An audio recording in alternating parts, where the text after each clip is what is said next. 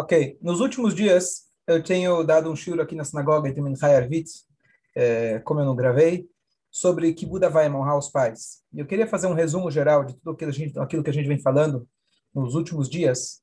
E só como introdução, às vezes a pessoa vai falar, bom, mas eu, infelizmente, meus pais já são falecidos, etc. O que isso tem a ver comigo? Então, primeiro, a, a lei de honrar os pais, ela vai além da vida, porque as honras continuam sempre de outra forma, mas ainda tem várias leis e regras que continuam depois que eles já estão num mundo mais elevado.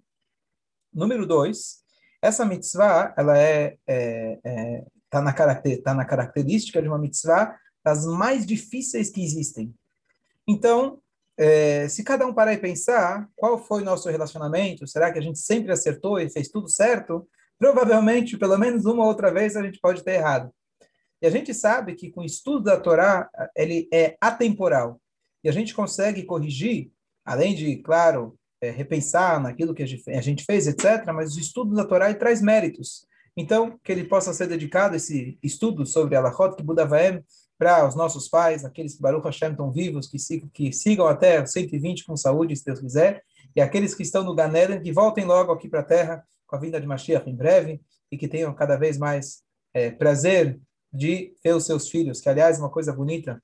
Todo mundo fala do Cádiz, do Cádiz, etc. É uma coisa fantástica falar o Cádiz. Mas a lei judaica diz que mais importante que tudo é os filhos seguirem uma conduta digna, uma conduta adequada, uma conduta que está baseada nos ensinamentos da Torá e das mitzvot. Isso é o que mais traz alegria para os nossos pais. Então, que a gente possa seguir nesse caminho, se Deus quiser, e que o mérito desse estudo possa trazer saúde para todos os pais, todos aqueles que têm filhos, todos aqueles que têm netos, se Deus quiser. É uma mitzvah muito importante. Eu lembro quando eu era pequeno, eu estudei, eu vi uma, eu, é, eu vi uma frase bonita que me marcou, é, que fala o seguinte: a Torá diz, honre seu pai e sua mãe, leman, é, esqueci agora a frase, me fugiu, para que você possa prolongar os dias da sua vida que seus dias possam ser prolongados. A gente sabe que essa é uma das mitzvot que a Torá coloca para a gente de forma explícita, que essa mitzvah vai trazer vida longa. E aí eu vi uma explicação fora do literal que diz o seguinte: a Torá fala o seguinte: honre teus pais, tuas honre teu pai e tua mãe, porque a vida vai ser longa. Ou seja, um dia você vai ser pai.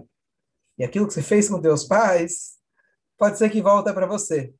Então eu falei, opa, é melhor eu começar a me comportar, porque aquilo que a gente faz, um dia você vai ser pai, você vai entender o que teus pais estão fazendo com você, e aquilo que pode parecer que está errado, que você não gosta, etc., você vai ser pai também. Então a Torá diz, para que você tenha uma vida longa. A vida é longa pela frente, as coisas dão volta. Então vale a pena você fazer essa mitzvah.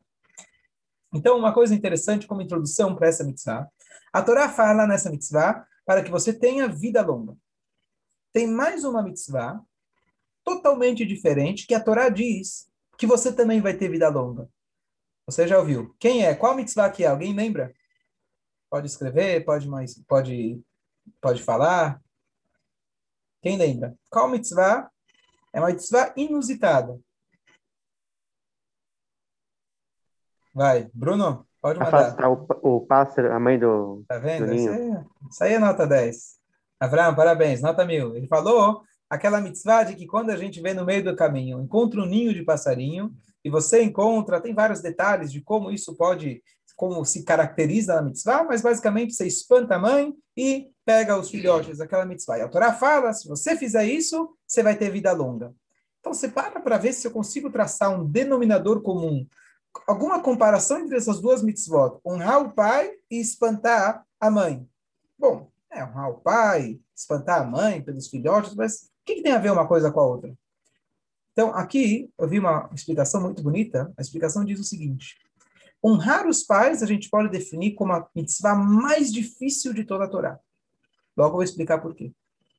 A mitzvah de espantar a mãe, a gente pode colocar ela como a mitzvah mais fácil de toda a Torá. Vou explicar por quê. Então, se a mitzvah mais difícil e a mitzvah mais fácil, a Torá te garante uma vida longa, o que, você deduz daquelas mitzvot que estão entre as duas? E claro, você vai ter uma vida longa. A Torá só está te dando um exemplo. Mesmo a mitzvah mais fácil ou a mitzvah mais difícil, difícil vai te garantir É, perfeito, Bruno. Logo vou explicar. Então, o Bruno está dizendo, a mitzvah longe da nossa realidade. A gente mora na cidade, nunca viu o ninho de passarinho, que história é essa? Então, vou explicar o que quer dizer que ela é fácil. Mas o conceito que eu vou dizer é, a Torá dá um exemplo da mais fácil e a mais difícil para você deduzir que tudo que está entre elas também você vai ter uma vida longa. E a vida longa não necessariamente significa nesse mundo, pode ser uma vida longa no mundo vindouro. A gente espera que seja nesse mundo, mas essa vida longa pode ser no mundo vindouro também. Mas qual que é? Por que a mitzvah de honrar os pais é, a gente pode chamar da mais difícil de todas? Porque essa mitzvah, o, o Talmud conta para gente uma passagem, fala de um, de, um, de um sábio que ele colocava as mãos no chão e a mãe pisava em cima. Uma vez eles estavam no meio do caminho, o sapato, a sandália dela rasgou e ela não tinha como andar. E, a, e, o chão tinha pedras, tinha, e ele foi lá e o caminho inteiro até em casa ele foi andando com seus com as palmas da mão no chão e a mão mãe ia pisando em cima.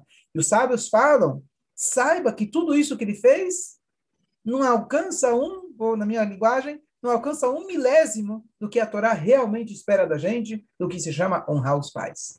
Quer dizer, honrar os pais não tem limite. Não tem como você falar, olha, eu já cumpri minha meta, já fiz, bati cartão, coloquei tefilim, coloquei o tzitzit, eu fiz Netlat Yadayim, tem começo, meio e fim. Essas mitzvot, eu jejuei no Yom Kippur, eu comi matzah, começo, meio e fim. Honrar o pai não tem que falar, eu já, já honrei, acabou, já fiz minha parte. Não tem, não tem fim. Não tem como você falar, não, eu já dei de tudo que eu tinha. Você pode dar mais tempo, você pode dar mais carinho, você pode dar mais dinheiro, você pode dar mais honras, não tem fim. Então é o tipo de mitzvah que exige muito da gente. Mais ainda, para fazer essa mitzvah é difícil.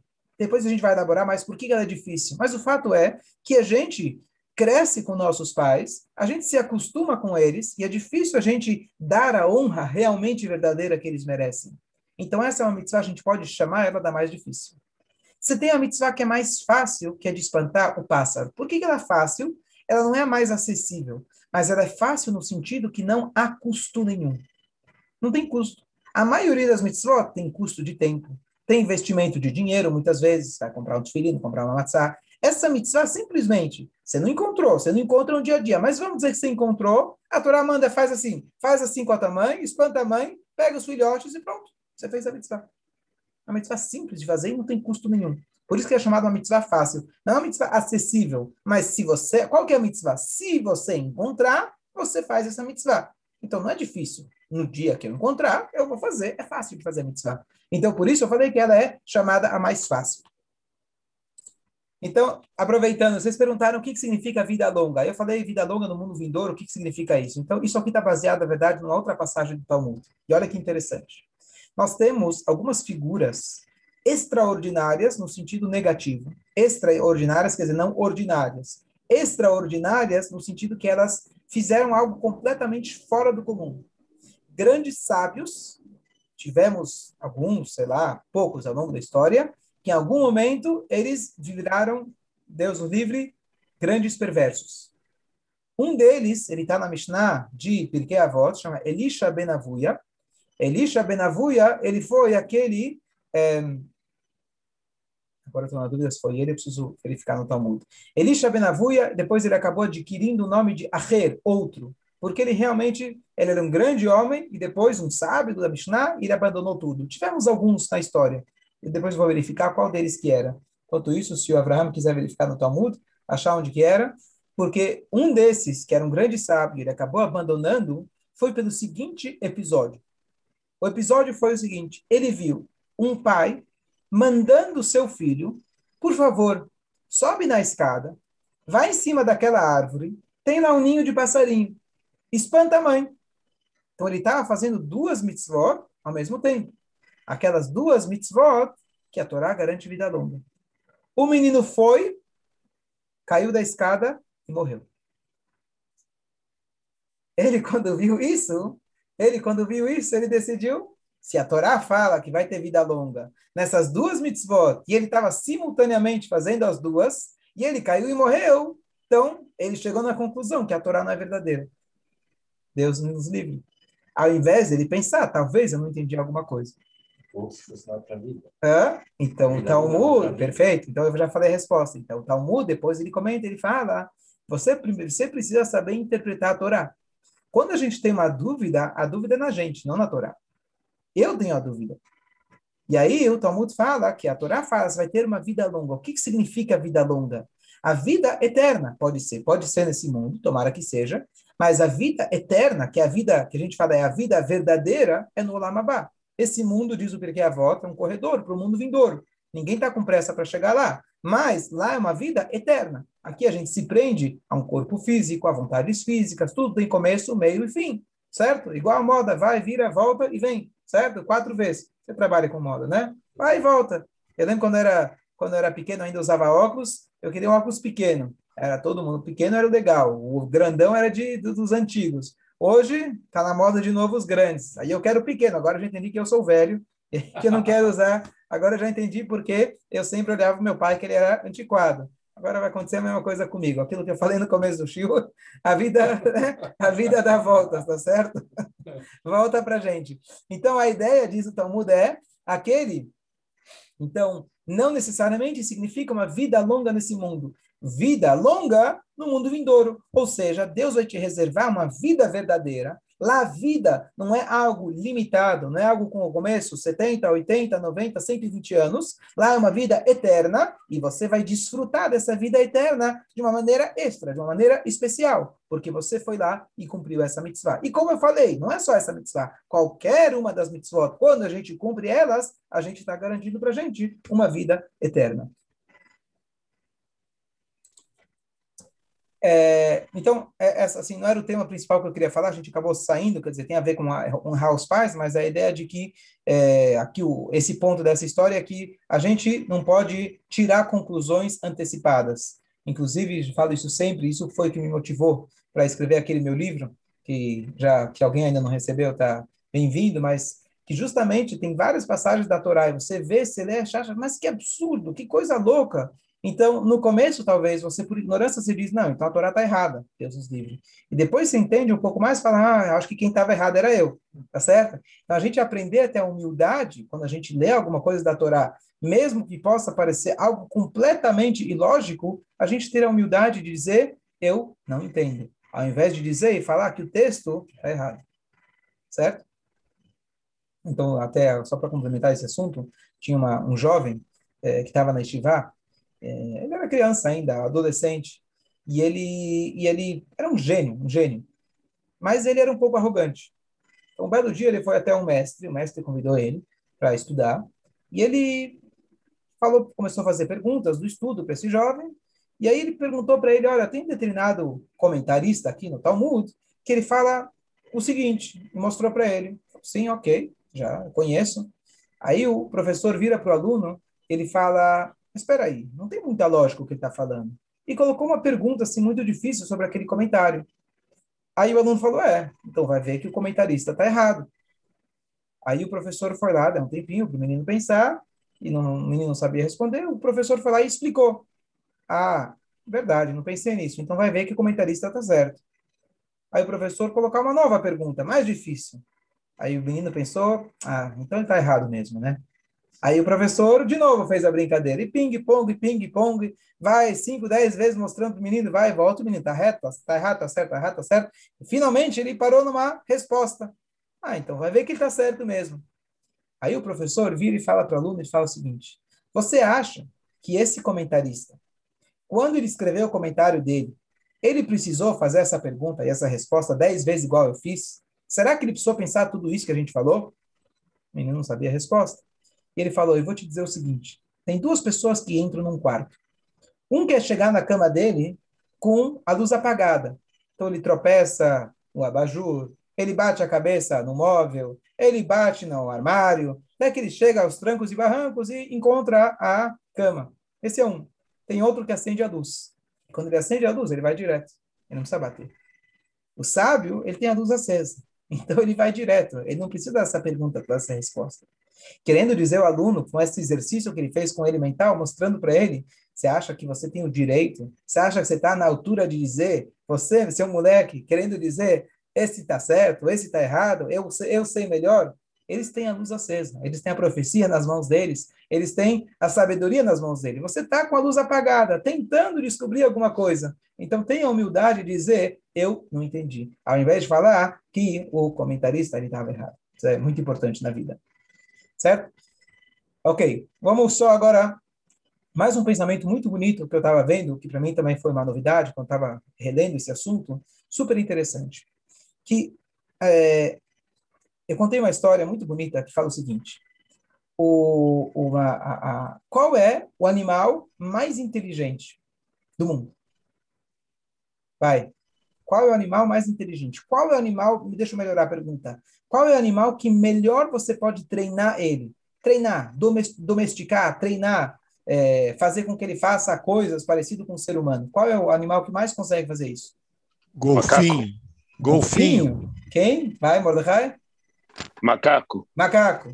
Macaco. O golfinho ele não tem as patas e né, as mãos é, e não, pés. o golfinho, o golfinho é inteligente, mas ele não tem, ele não tem o raciocínio igual do, do humano. Já provaram que o macaco tem ele tem as células de raciocínio muito parecido com o ser humano. Muito que ele repete o teu. Perfeito. É. Macaco. E dentro dos macacos tem o orangotango.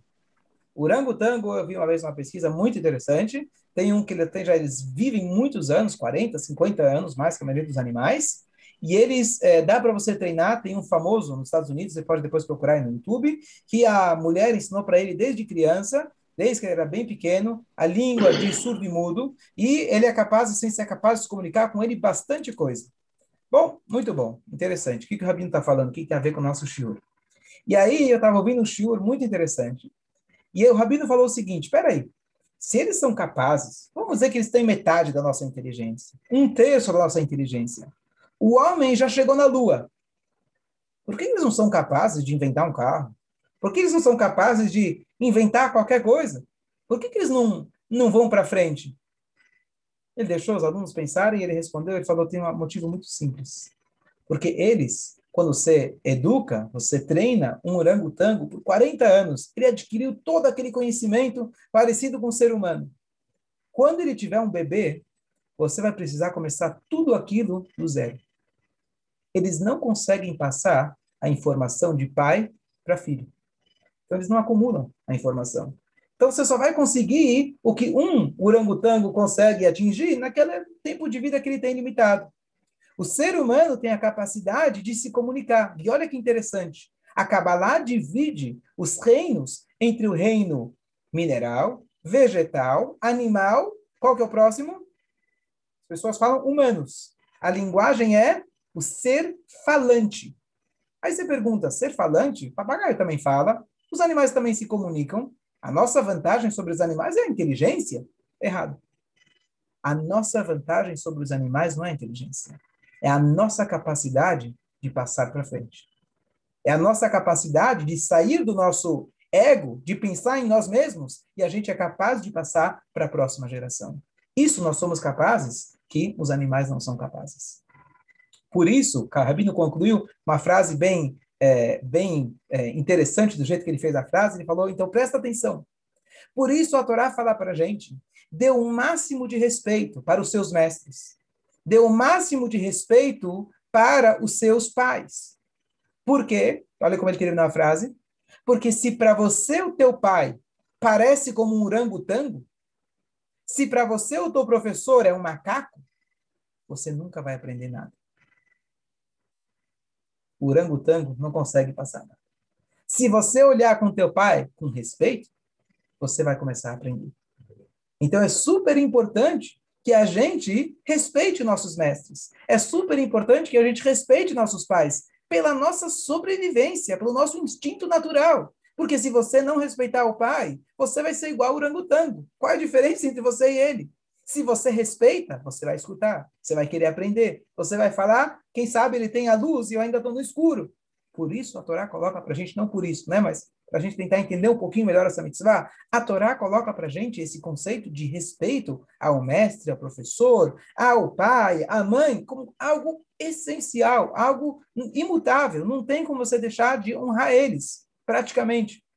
Então, eu digo praticamente, talvez uma ou outra exceção, etc. Mas isso é algo essencial.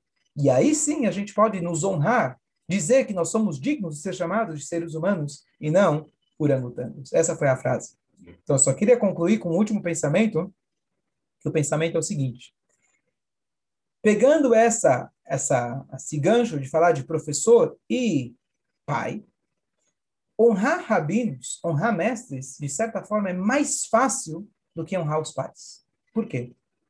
A honra que a Torá exige dos, do, do, de você para o seu mestre, então o seu mestre entra, você se levanta. Seu mestre está aqui, você não pode falar na frente dele. Tem diferença entre tipo de mestre, já falei isso outras vezes. Quando a gente fala de mestres, normalmente era o mestre que tinha antigamente, que era ele tinha toda a informação e o aluno era é, não tinha nenhuma informação, não tinha livros. Então, o professor hoje em dia, normalmente, um rabino, o que, que ele é? Alguém que sabe um pouco mais do que você. Quando eu falo mestre, o Rabbi Akiva com seus alunos, Moshe Rabbeinu com seus alunos. Mas parte dessas alahot também funcionam para um professor. Mesmo como o Elvi falou outra vez, Hersh falou outra vez, mesmo de quem se aprendeu uma letra, uma palavra de Torá, você já tem que dar para ele cavó, tem que dar para ele honra. Mas não vou agora entrar no detalhe. Mas a honra que você dá para um rabino, para um mestre, para um professor, é uma honra meio que de, de distância. Você fala, ó, você é o rabino, você está em cima do pódio, você está em cima do, do púlpito, e eu estou aqui embaixo, eu vou ficar em silêncio para aprender. Esse tipo de relacionamento pode funcionar com o professor. Porque você não convive com ele no dia a dia. Você não mora na casa dele. Agora, com teu pai, com a tua mãe, não dá para viver assim. Não tem como você viver com o pai e ele, tá, ele é teu pai. Então, inclusive, o que está escrito? Você deve chamar o seu pai de senhor e senhora, ou você deve chamar seu pai de você? Então, depende. De forma geral, depende o país que você está, qual é a maneira mais adequada. Mas ele traz um paralelo entre Yaakov e Esav. Yaakov e Esav são dois filhos que vieram pegar as brachot do pai. O pai queria abençoar o filho malvado. E aí o filho Yitzhak, a mãe falou, vai na frente. O filho Yaakov Yaakov, e Esav. Eu falei, Yitzhak e Esapó. Yitzhak queria abençoar os dois, o filho, o, o Esav. O Yaakov foi na frente, que o Yaakov é o nosso pai, o nosso pai das doze tribos. Ele foi na frente, e aqui a gente observa a linguagem que cada um usou com o pai. O Esav, ele fala numa linguagem de muito respeito. Meu pai, levante-se. Qual que era a linguagem? Precisava aqui olhar, na, olhar aqui. Ele fala numa linguagem distante do pai. Já, é, já o Yaakov, ele, ele fala numa linguagem de proximidade. Então, teoricamente, se você for analisar os dois, você vai dizer, bom, quem tem razão? O Esav está falando com mais respeito do que Yaakov. Então, a gente tem que aprender do Esav. Então, qual que é, qual que é a explicação? Espera aqui, eu estava... Instante. Ah, tá aqui. O Esav, ele fala, Yakuma vi, que levante-se o meu pai assim, uma linguagem bem distante, de muito respeito, que, que meu pai se levante. Não fala, levante-se, meu pai. E o, e o, e o ele fala, kum nasheva, levante-se, senta. Assim, uma linguagem muito mais próxima. Então, qual dos dois tem razão? E aqui vem a chave, a diferença entre Kibud Avaem, entre honrar os pais e honrar os mestres. O Esav, aparentemente, que a gente sabe que ele enganava o pai, ele fingia honrar o pai, mas ele fazia tudo que era contrário ao que o pai queria. Mas ele falava numa linguagem de distância, mostrando que o pai era muito especial. Mas, na verdade, a, a honra que a gente tem que dar com os pais é mais difícil. Por quê? Porque é a honra junto com carinho.